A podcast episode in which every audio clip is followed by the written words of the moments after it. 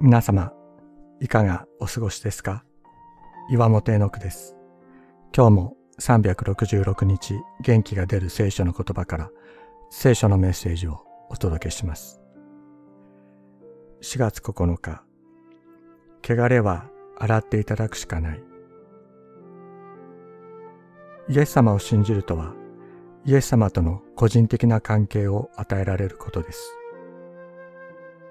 そしてその個人的な関係とは、自分の最も汚いところ、日々汚れるところを洗っていただくことだと聖書は言います。心の中の悪い思い、自分を汚し、人を汚すものが人の心の中にあります。私の中にあります。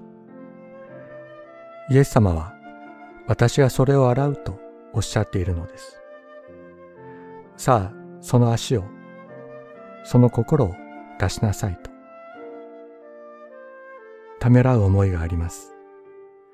私の主、私の王が膝をついて私の足を洗ってくださることなど、とんでもないことです。しかし、イエス様は言われました。もし私があなたを洗わなければ、あなたは私と何の関係もなくなると。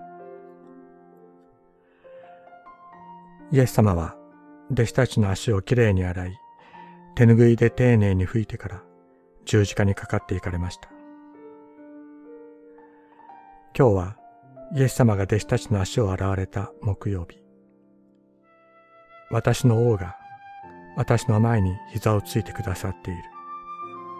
私の主が私の足を洗ってくださるお姿が目に浮かびます。心が震えます。私は手で顔を覆い、泣くことしかできません。主様、あなたが洗ってくださるのですか？主様、私はどうしたらいいのですか？主は言われました。お前たちも互いに同じようにせよ。御子イエスの血はすべての罪から私たちを清めます。ヨハネの手紙第一、一章七節。